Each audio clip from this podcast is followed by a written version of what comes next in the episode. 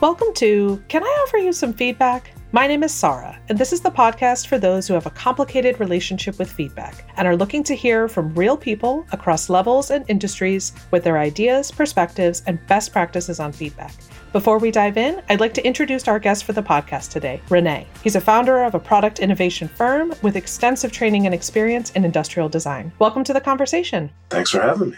Absolutely. Well, let's kick things off with the main question of the podcast. When I ask the phrase, Can I offer you some feedback? What is your gut reaction when you hear that? If you say those exact words to me, my first reaction is you're about to give me some some pushback, something negative, something that says, "Oh man, you really screwed something up." So this creates anxiety. I get instant anxiety, and it's been that way ever since I was a kid. Mm. But the anxiety goes up or down depending on who's saying this and what the context is, right? If the context is a situation that you're reviewing me as an employee, or my socks don't match, or you're saying the drawing I did is horrible, it changes my level of mm-hmm. anxiety probably and yeah. probably my level of defensiveness. Yeah, but the gut is still the same. Oh, yeah. And I think that's very real for a lot of people that, you know, initially the feel is one way, but depending on the relationship, depending on the situation, depending on the purpose of the conversation, can really change and affect how it goes from there. For sure. I'm curious, you know, do you prefer to be the giver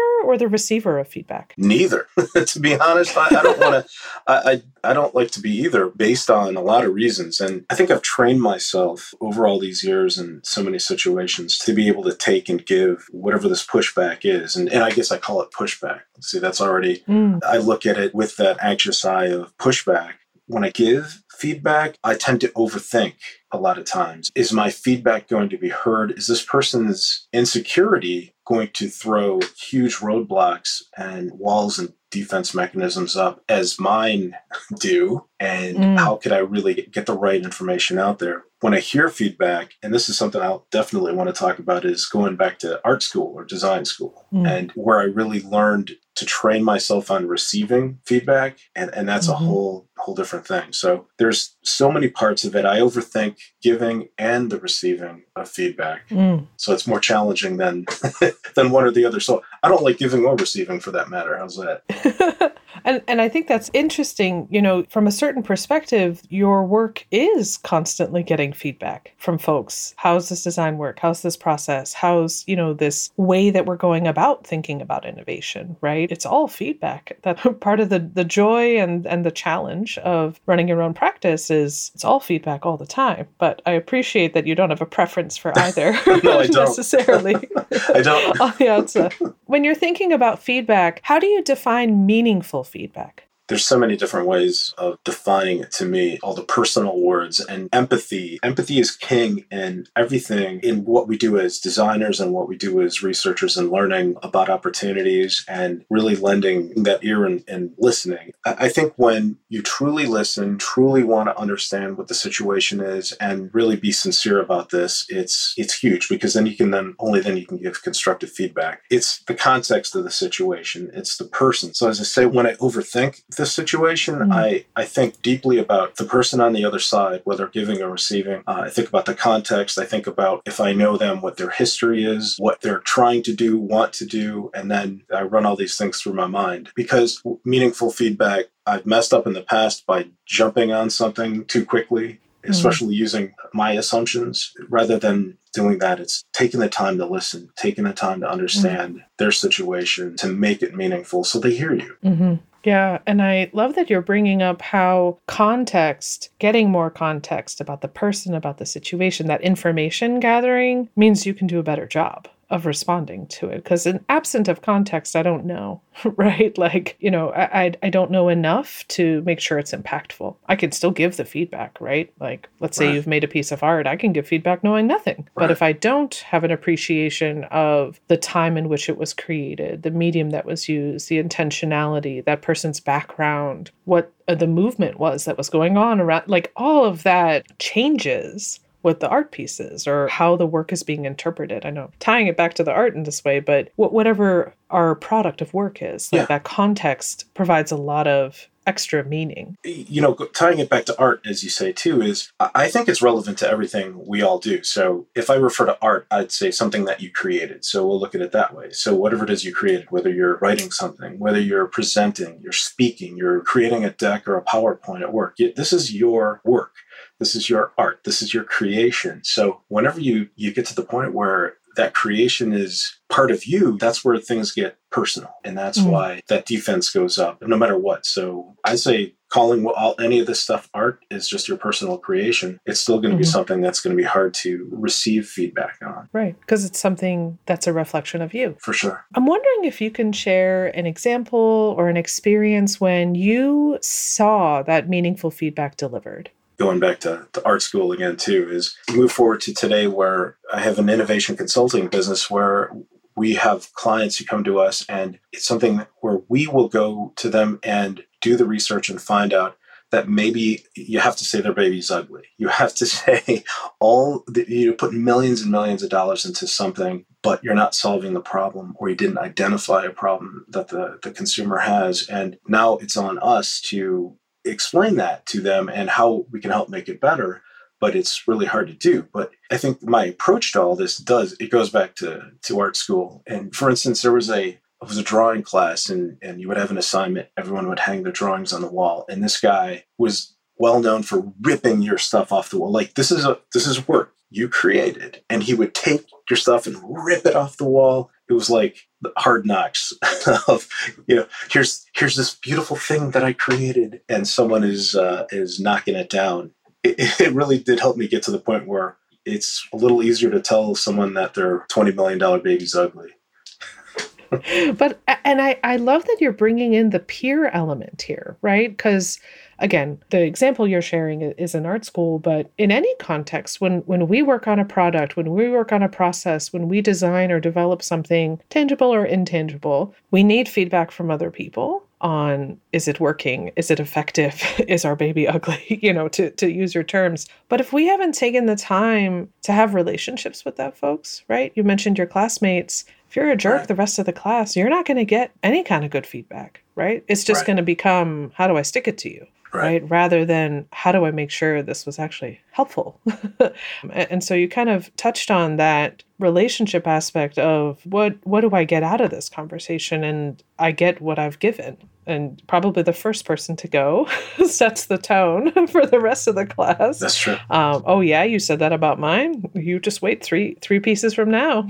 I'm going to tell you what I think. But that's true in in work as well. Supporting each other's projects, supporting each other's initiatives. That could be seen as well. Yeah, it's true because that when you think about working with your associates back in school, you're all in competition with one another. Say in design school, we're all trying to get that hot new design job. We want to be the best in class and, and land the gig. So you learn how to be creative competitors. You learn how to be collaborators sometimes. And and so, all right, here's some honest feedback. I'm hoping you're going to give me some honest feedback without being punitive, making it a personal situation of me versus you. And that's how it moves into the workplace. There's a, a Mhm. buddy of mine, this fellow has reviews that he gets people above him, below him, on the same level to all provide input for him. So talk about Mm. feedback. we were talking Mhm. about that last night and, and it was very interesting to hear how they go about doing all that. Yeah, absolutely. You know, let's say I'm in the business of, of handing out wishes. If I could grant you a wish for people to do one thing better regarding feedback, what would it be? I go back to empathy. I go back to Mm. understanding, taking that deep breath, maybe asking more questions. So I hate feedback slash what some would call advice. I, I hate that, right? Advice is that's tricky. Who's really able to give you advice if they're not in your shoes? So feedback is something that if you build that empathy, ask the questions, understand the context, understand all the pieces of the puzzle, then and only then I feel like you're really in a position to provide good feedback for the person that's going to be relevant and that they'll hear and maybe not be defensive about. There are some people that that are known to be the wrong person to ask. Uh, you know, don't ask Timmy because that, that cat's always negative about everything. And Mm. suddenly they don't get asked. And then men, people don't don't provide for them. So it's Mhm.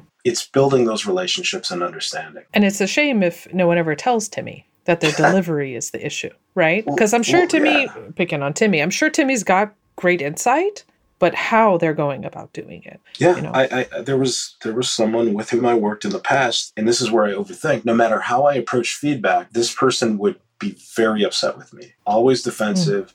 I could be the pal, I could be the coworker, I could be the employer, I could be all of these things. And no matter what it was, if the feedback wasn't what the person wanted to hear, they just wouldn't hear me. And it's Mhm. not constructive that way. No matter Mhm. how I tried to construct the constructive feedback, it just wasn't heard. Right. And there's a point at which I'm sure maybe you realize nothing about how I deliver this is going to make it work. They Yeah. don't want to hear the feedback, right? you know, Right. it- I, I Uh, can wrap it in a bow. I can bring cookies with it. I can, you know, Right. it- it's not me. There, there's something else going on that's preventing Yes. this person from being intentionally or, or otherwise, you know. Yeah. No, no matter how much Yeah. frosting and sprinkles I put on this cake, they're not going to want to eat that cake. right. It's Right. not Because they know they know what kind of cake it is. right. right. Well, Rene, for the last question of our time together, can I offer you some feedback? Can you offer me some feedback? Well, you're great because you have offered me some feedback on some of our calls in the past. So, well, one, one thing is, I would say, how can you help me get this Weatherhead group back together again uh, on a regular basis? There's some feedback you can use. But but in this group, I think one of the things that you've been great with is asking me questions that were probing questions that challenged my assumptions based on like running a business, that kind of thing, if Mhm. you recall. The way you did it was great because I didn't feel defensive. I thought, oh man, this, this is a great question. And I never really thought about it. And I did not have a good answer for you. So Mm. I have been thinking about the question for a long time. Yeah. But I, I'll say, give me some feedback on how I can help get the band back together. How's that? You know? and I can certainly kind of focus it around that as well. What I've found so helpful throughout the many months, years at this point, that we've been connecting, I have so valued your openness. Your patience with process and what you touched on a little bit earlier, the sincerity with which you're connecting, you're curious, you're asking questions. And, you know, to the feedback that you offered me, you know, I don't always ask folks probing questions. I have to feel like they want to hear it. There's a little bit of genuine curiosity on my part. Like, I have the question, but whether or not I'm asking you indicates that I think you might be receptive to it. And I think for me, I've really appreciated and felt like you have a very kind of calming space and openness that you offer folks, regardless of where they are, kind of on their business journey or on the management path or, or, or what it is that they're doing. I'm sure your team is also appreciative of it and, and the folks that you work with. And specifically to our group, maybe thinking about how other folks feel like they've got a space to be open, they've got a space to be a little more curious. I know our original conversations had a lot more structure, and maybe that's helpful for folks, or had, you know, some specific questions to think about. You know, perhaps uh, it's something to explore. Well, it, it's building trust and building those relationships. That's how you build a meaningful feedback,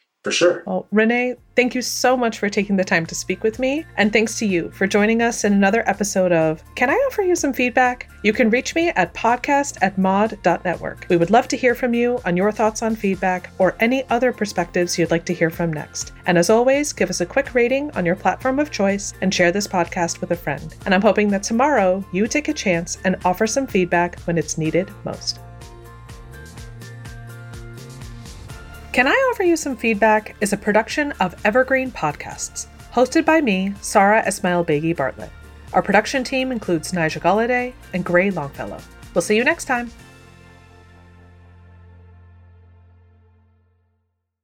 Welcome to Don't Retire Graduate, the podcast that asks you what you want to be when you grow up so you can graduate into retirement with a purpose and a passion, whether you're 25, 85, or any age in between. Gain actionable financial and mindset tips from your favorite authors, podcasters, and influencers to help you reach that exciting next chapter. Listen now and start building your path to financial freedom and reframing what retirement can mean to you. This is your host, Eric Brotman, reminding you don't retire, graduate.